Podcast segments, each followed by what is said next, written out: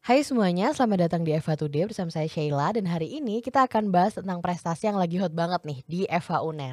Yaitu mahasiswa Eva Uner yang berhasil meraih juara satu dalam kompetisi artikel KPPU tahun 2022 di kategori mahasiswa yang diadakan langsung oleh KPPU dan sudah bergabung bersama kita di sini delegasi dari lomba artikel KPPU nih. Mungkin bisa kenalan dulu. Halo teman-teman, aku Ariel Ciptadi Darmawan dari angkatan 2019, cowok ya pastinya ya dari dari Blitar.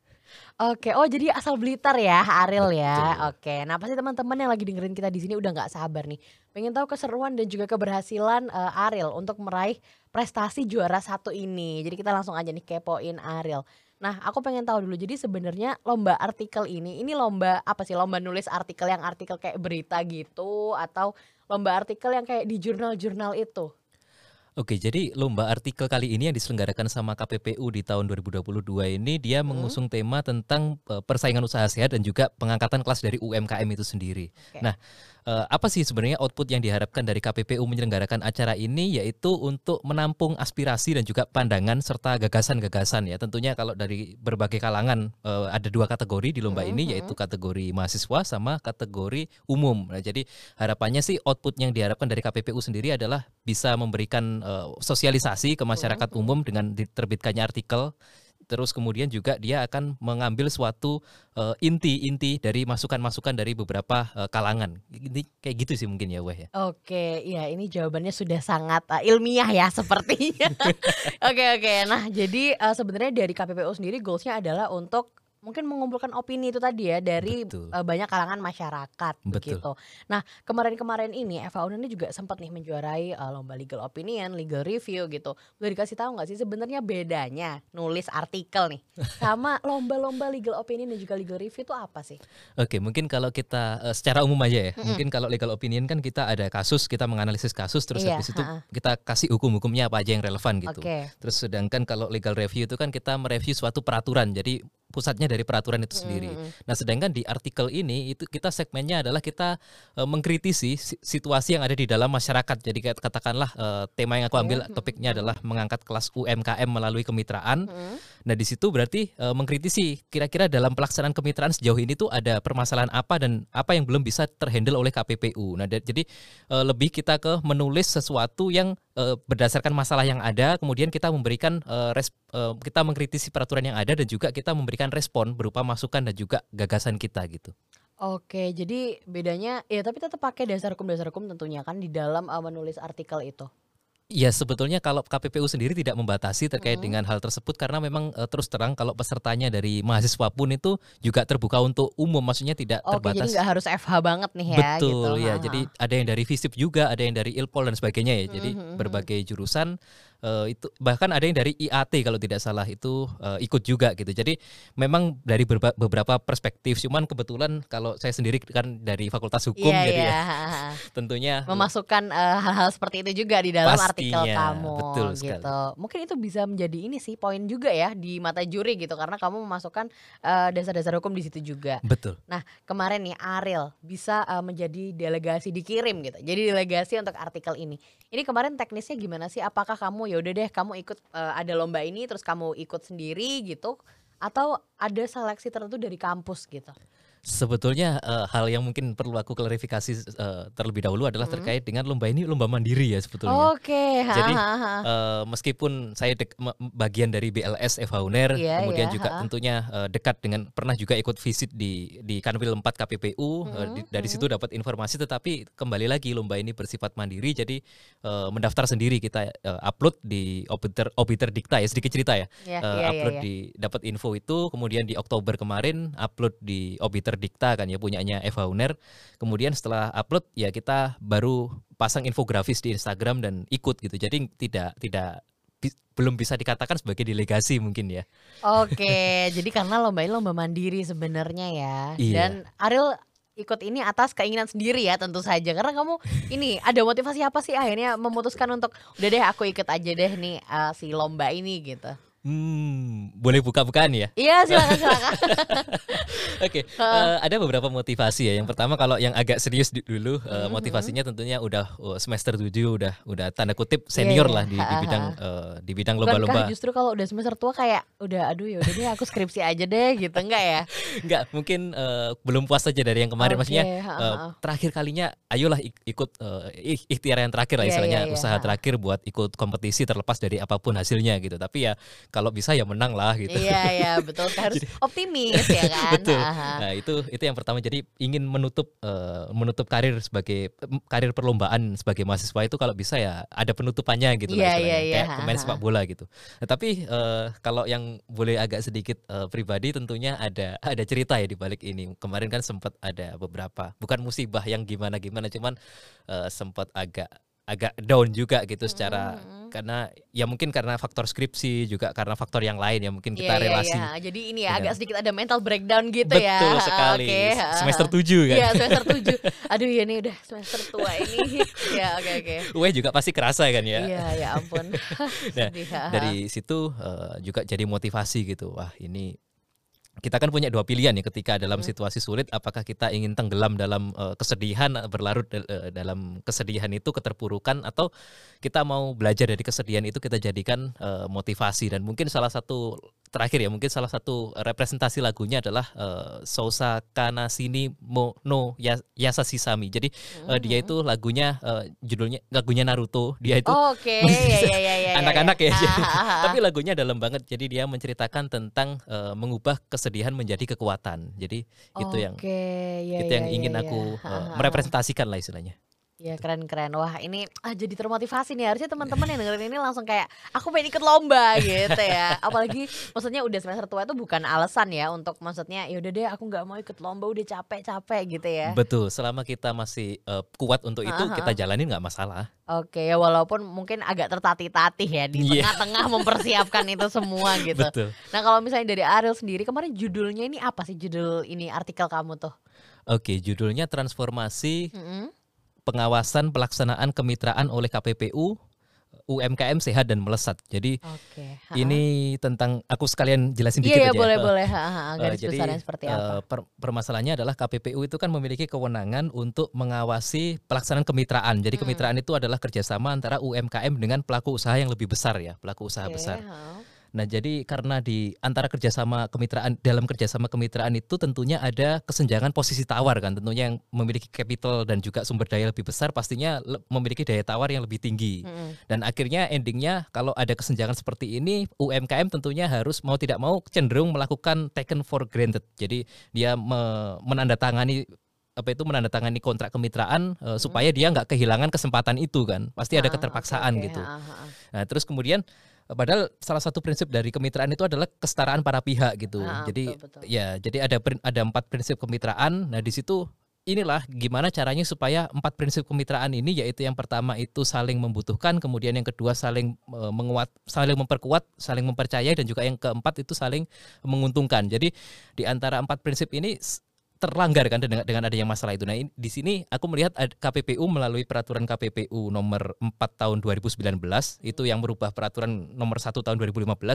Di situ ada beberapa celah yang kiranya masih menjadi suatu permasalahan ketika ini tidak disikapi secara serius. Jadi belum maksimal KPPU dalam menjalankan uh, perannya. Nah di situ uh, mungkin aku sebutin dikit aja uh, celah tiga tiga poin utamanya adalah yang pertama KPPU itu tidak melakukan tindakan preventif. Jadi di berdasarkan peraturan nomor 4 tahun 2019 tadi dia belum memperlihatkan upaya preventif uh, penegakan hukum preventif yang uh, memadai. Kemudian yang kedua dia juga tidak tidak mengatur secara rigid tentang kewajiban e, menuangkan perjanjian kemitraan secara tertulis. Padahal uh, suatu kewajiban gitu loh menurut pasal 34 ayat 1 Undang-Undang nomor 20 tahun uh, sorry nomor 20 tahun 2008 sama hmm. pasal 117 uh, PP nomor 7 tahun 2021 di situ ada uh, kewajiban untuk menuangkan tertulis tapi uh, KPPU hanya uh, aturannya memang berbunyi seperti itu tetapi konkretnya apa konsekuensi ketika tidak tidak ditulis oleh perjanjian kemitraan tidak iya, iya. ditulis iya. dibuat secara tertulis itu tidak ada. ada.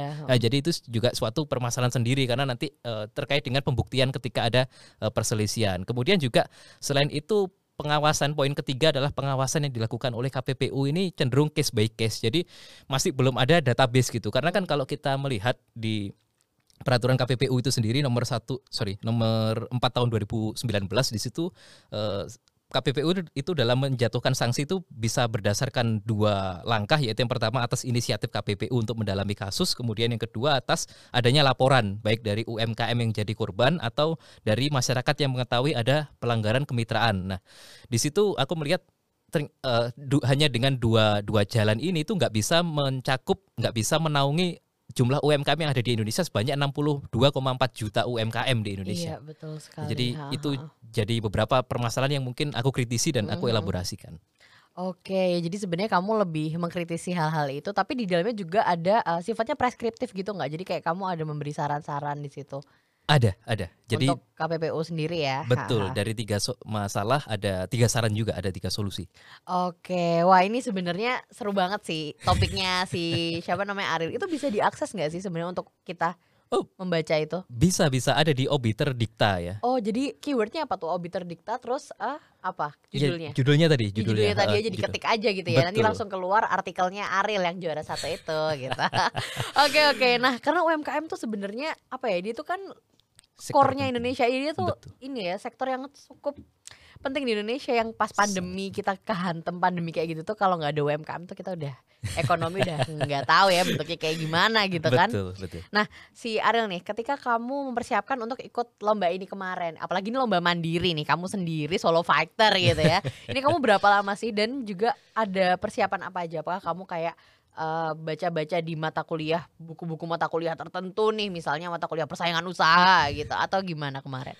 Oke, jadi mungkin kalau untuk matkul tertentu ya, mungkin tidak maksudnya mungkin dulu pernah ambil uh, persaingan usaha dan juga hmm. pernah ngisi study club juga beberapa kali. Cuman uh, memang kemitraan ini kan tidak dibahas secara mendalam ya di dalam uh, matkul HPU hukum yeah. persaingan usaha. Jadi ya hmm. ini bisa dibilang merintis lah istilahnya kita mempelajari yeah, dari yeah, nol. Yeah. Ha, ha, ha. Jadi yang pertama di step yang pertama dilakukan kita tentunya membaca aku membaca peraturannya dulu, hmm. peraturan apa yang ada terus bagaimana permasalahan-permasalahan itu baca-baca dan mengumpulkan sumber. Setelah itu juga datang tentunya sebagai penghuni IKK yang setia. Oh oke, iya kakak, ya oke oke. Biasanya kan orang ke kakak cuma buat ngerjain skripsi ya. Ini yeah. ada juga sambil ngerjain artikel betul, gitu ya. sambil okay, ngisis. okay. Oh iya, betul betul. Oke, okay, uh, eh, jadi di kakak sebagai uh, aku lihat di kakak itu juga banyak skripsi yang bagus juga kan ya. Jadi aku ah. baca uh, baik tesis maupun skripsi dari cutting yang dengan topik yang relevan tentang kemitraan itu aku melihat uh, di situ ada beberapa. Jadi aku kumpulkan bahannya, uh, terus kemudian aku tulis di dalam, aku ketik ya, aku ketik di dalam suatu, pokoknya dalam suatu word gitu ya. Yeah, yeah, aku ketik terus dari situ mulai setelah bahan terkumpul sekitar mungkin sekitar butuh waktu uh, satu minggu ya kalau untuk menulisnya ya. Tapi mm Nah terus setelah jadi draftnya aku konsultasi ke uh, senior. Jadi kan konsultasi oh, okay. ha, ha, ha. ada namanya Mas Putra. Hmm. Itu dulu juga uh, kerja di KPPU. Saya kurang tahu detailnya ya. Dulu di Kanwil 4 sini Surabaya. Itu alumni FH Uner juga. juga. Betul. Okay, okay. Uh, kebetulan Mas Putra ini fasilitator di Kakak Asuh. Oh kakak asuh program BEM Betul, itu. Oh ya.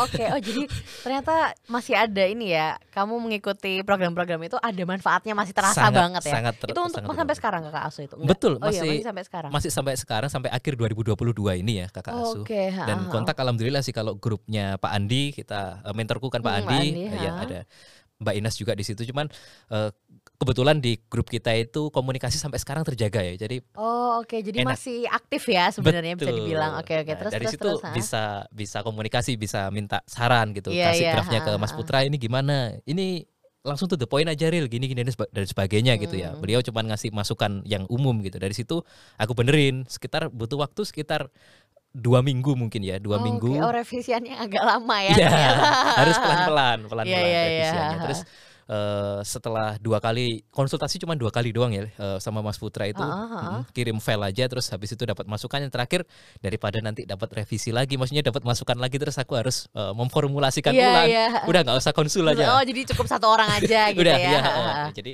dari situ mikir untuk uh, upload ke Obiter Dikta. Hmm. sebetulnya juga sempet sih mikir uh, ke FH FH News atau F pokoknya yang punyanya eh, sorry ini uh, di UNER. Yurisdik Eh Yuridika, Yuridika kalau nggak salah. Iya mungkin ya. Iya, di iya. tingkat UNER juga kan iya, ada itu. Ha, ha. Itu cuma terbatas 750 kata. Nah kita kendala dong untuk menyampaikan oh, gagasan yang cukup, maksudnya agak luas juga yeah, kan. Yeah, yeah. Akhirnya ambil yang punyanya Obiter Dikta ini Eva Uner okay, sendiri itu hmm. seribu kata. Nah di situ juga hmm. perlu motong beberapa bagian yeah, iya, tadinya iya, iya, enam halaman jadi tiga halaman.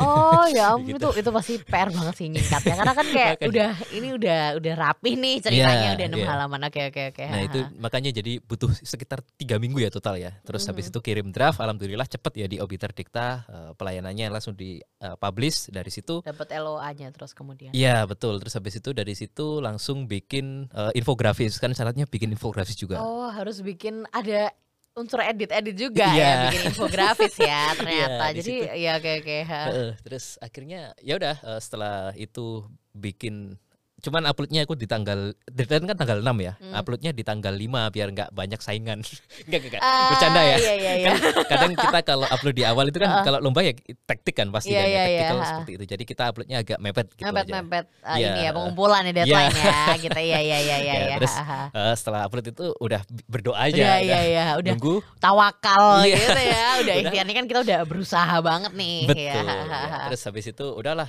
setelah itu skripsian kan sempat tertunda juga Oh, oke okay, oke. Okay. Sempet, jadi habis sempro terus ag agak sempro kan tanggal 13 ya kalau aku.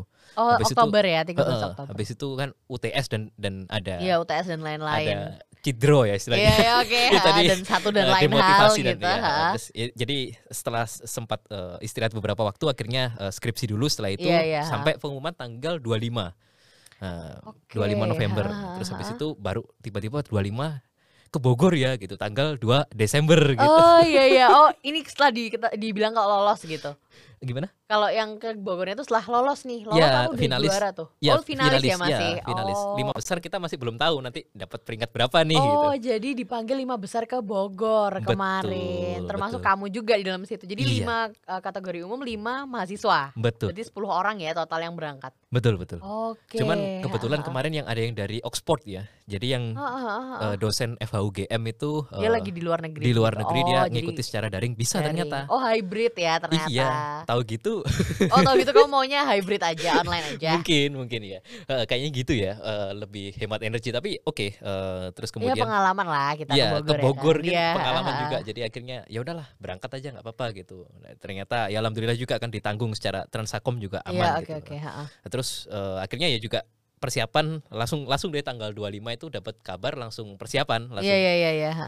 Pokoknya jangan sampai miss gara maksudnya kita kan perform untuk performa final itu kan ah. kita harus fokus kan. Jangan sampai kita performa final itu maksudnya psikologi kita uh, sedang dalam kondisi kacau gitu yeah, loh. yeah, kayak yeah. kita ah, baru datang da dari KRL terus kita capek kita langsung yeah, telat kayak, dan enggak oh ya, itu kan ya ya pasti pengaruh banget itu. Uh, Nah di situ aku udah langsung booking itu uh, penginapan Hamin satu pokoknya harus uh, tidur di sana terus dan sebagainya. Oh jadi sebagainya. kamu sudah nyusun rundownnya ya Betul. istilahnya hari itu kayak gimana apa aja yang harus dilakukan tuh listnya gitu ya. Betul iya karena dari pengalaman yang udah-udah wah parah banget sih kalau sampai kalau terlalu mepet-mepet juga iya, ya. Hmm. Sedikit map, uh, sedikit ada miss satu hal gitu itu pasti uh, bisa merusak hari merusak, itu gitu iya, ya. merusak iya, satu iya, performa iya. dan itu udah persiapan alhamdulillah aman akhirnya uh, hari Jumat tanggal tanggal 2 ya, tanggal 2 Desember itu final. Final dan Final tuh kayak ada presentasinya gitu, enggak? Betul, presentasi. Oh, ada presentasinya juga. Iya, kita presentasi okay. 10 menit terus habis itu tanya jawab untuk waktu yang tidak ditentukan.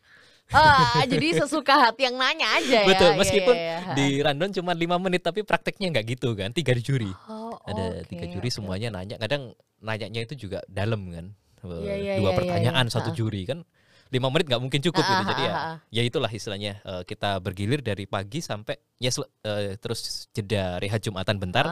Habis itu selesai jam jam tigaan mungkin ya. jam tiga sore gitu jam ya. tiga sore okay. selesai. Untuk 10 orang itu tadi? Betul Oh, jadi kamu siap kayak PowerPoint juga gitu ya? Apa enggak? Apa nah, cuman ini aja, lisan aja? Nah, itu uh, ada ini juga mungkin uh, catatan ya mungkin ya, yeah. tidak bukan berarti kinerja panitia seburuk itu, cuman ha? overall acara ini bagus, cuman uh, briefingnya kurang gitu loh. Briefingnya hmm, kurang karena jadi nggak dikasih baru, tahu ini. Baru tahu, iya, baru tahu bikin PPT itu malam harinya.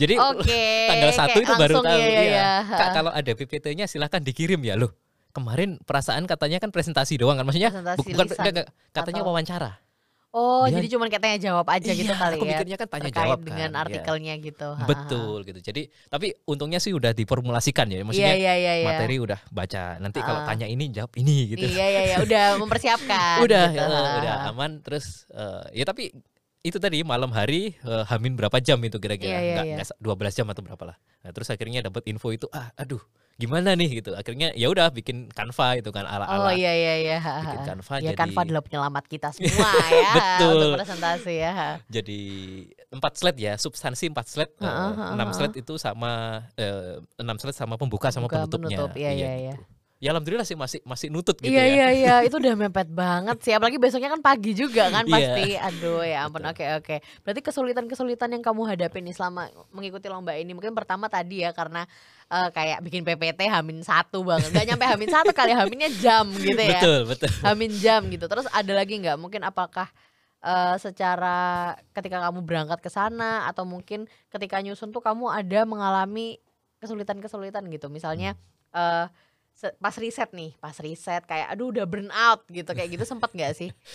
Um, untuk riset sendiri sih karena waktunya ngerjainnya itu santai tapi serius tapi eh santai kalem tapi serius. Serius, oke okay, ya ya ya. itu ya, ya mungkin ya. Jadi nggak terlalu stres sih untuk hmm. alhamdulillah untuk mengerjakannya pelan-pelan gitu kan sambil dan ini memang um, untuk kali ini aku nggak terlalu maksudnya nggak terlalu rame-rame lah lomba ini aku bikin oh, agak maksudnya silent. kamu ya udah uh, daftar-daftar aja ya, gitu. Ya kalem-kalem maksudnya um, aku juga nggak nggak cerita ke siapa-siapa yeah, gitu yeah, yeah. yeah. jadi ya udahlah maksudnya nggak nggak nggak ada nggak ada tekanan nggak ada ekspektasi dan yeah, apa pun Iya gitu. iya itu iya sih nggak ada ekspektasi dari orang lain apalagi kan ini juga kamu sendiri ya jadi maksudnya Iya. nggak yang kalau berkelompok tuh kan kita biasanya aduh jadinya pressure karena Mm-mm, partner kita sendiri gitu betul, misalnya betul. ya di sini juga ya itu fokus aja gitu ke situ terus mungkin ada sedikit kendala kan karena belum pernah naik KRL ya terus terang aku belum pernah Oke naik oh jadi KRL. pas di sana tuh kendaraan umum ya? Maksudnya kamu nggak kayak yaudah kita pakai taksi misalnya yang kayak Waduh, gitu, kan ini uh, dari kita dari pasar Turi mm-hmm. terus turun di pasar Senen. Nggak bisa langsung ke Bogor kan pastinya. Oke iya iya. Nah, terus dari pasar Senen oh iya sih itu beda kota aneh ya beda kota gitu kan betul ya? Iya, iya, kalau okay, naik okay. Grab nanti berapa? Iya iya iya juga. Oh jadi naik KRL oh kamu pertama kali berarti sekaligus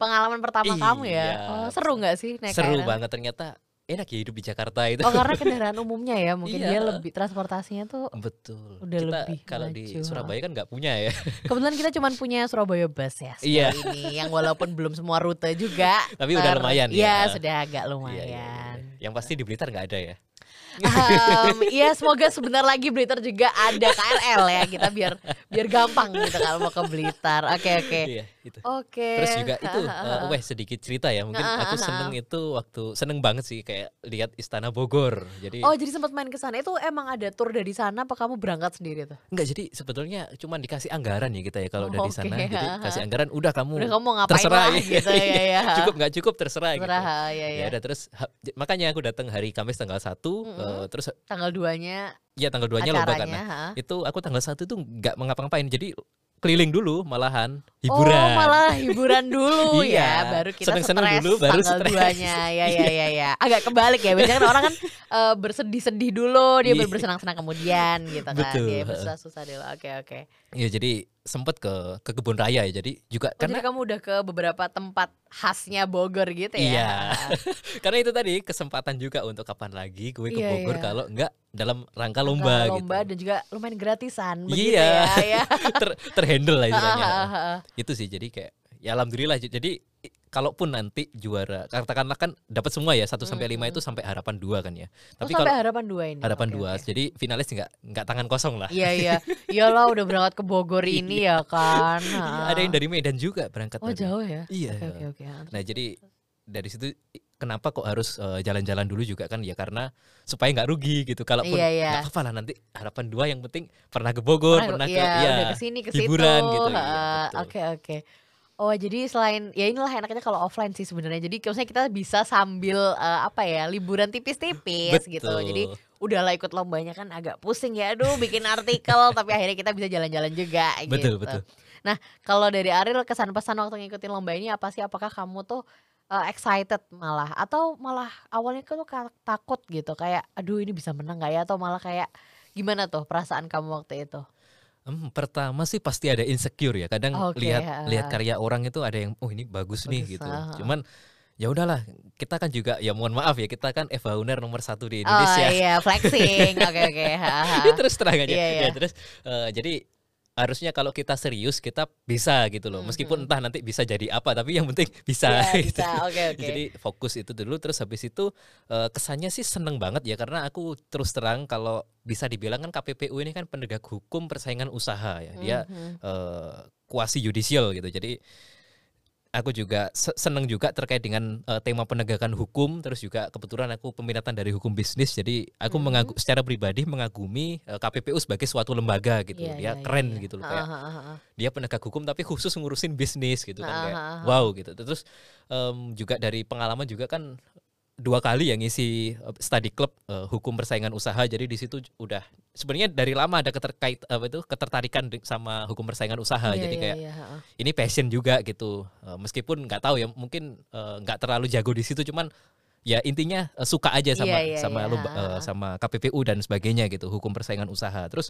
juga uh, sama UMKM kebetulan kan skripsinya skripsiku kan ada sedikit banyak juga menyentuh UMKM kan UMK mm -hmm. uh, perseroan perorangan Nah di situ juga ada ada korelasinya. Jadi intinya kalau secara pribadi terkait dengan tema dan juga uh, terkait dengan instan lembaga dan juga temanya uh, oke okay banget aku suka. Cuman mungkin uh, untuk kompetisinya juga alhamdulillah so far uh, seneng sekali ya untuk untuk lomba ini. Karena itu tadi yeah, yeah, yeah. ibarat uh, penutup pensiun gitu. Yeah, jadi yeah, yeah. ya, ya alhamdulillah gitu dan juara satu juga baik gitu, gitu iya.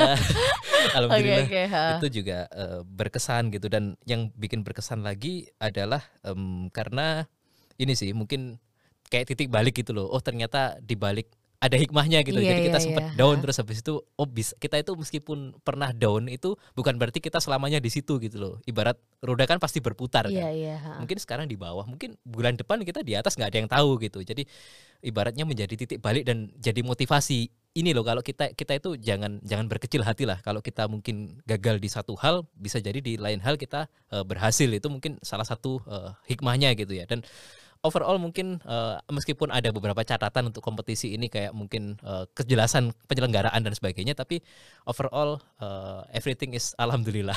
Oke. Okay. Nah terakhir nih kata kata-kata motivasi untuk teman-teman Eva Uner yang uh, biar mereka pada seneng nih ikut lomba kayak Ariel gitu. Um, motivasi jadi lebih ke kalau aku sendiri ya mungkin ya prinsipnya adalah kita hanya bisa berkembang melalui suatu proses. Nah, proses itu ada yang ada yang enak, ada yang sulit gitu. Nah, proses itu dimulai dari keberanian gitu. Jadi kalau kita mau berkembang ya kita harus berani mengambil resiko, kita harus uh, berani untuk terlibat secara aktif di dalam eh, kegiatan-kegiatan yang ada. Salah satunya kompetisi ya, katakanlah. Jadi kalau ada kompetisi, katakan uh, kompetisi itu meskipun sifatnya masih baru atau hmm. belum familiar atau apa pun, tapi selama kita merasa kita ada sedikit banyak ada passion di situ, kemudian kita juga ada uh, kemampuan di situ ya kita explore aja gitu karena hanya dengan perkembangan dan juga eh sorry hanya dengan proses dan juga pembelajaran kita bisa berkembang dan kalau jadi gini kalau kita kita sudah berproses itu ada dua kemungkinan yang pertama kita bisa berhasil yeah, jadi yeah. juara. Kalaupun nggak jadi juara, kita dapat pengalaman, kita berkembang. Itu okay, jadi motivasi. Betul betul. Wah, keren keren. Wah ini semoga podcast hari ini kita bisa menjawab rasa penasaran teman-teman nih soal so lomba artikel KPPU karena mungkin hmm. barangkali nih pada mau ikut juga setelah ini gitu. Harus dong. Oh iya, oke. Terima kasih buat Ariel karena sudah mau meluangkan okay. waktunya di sini sama kita. Nah, buat teman-teman semua jangan lupa follow terus Instagram di @eva.una dan juga Spotify dari Eva Una dan sampai jumpa di episode selanjutnya.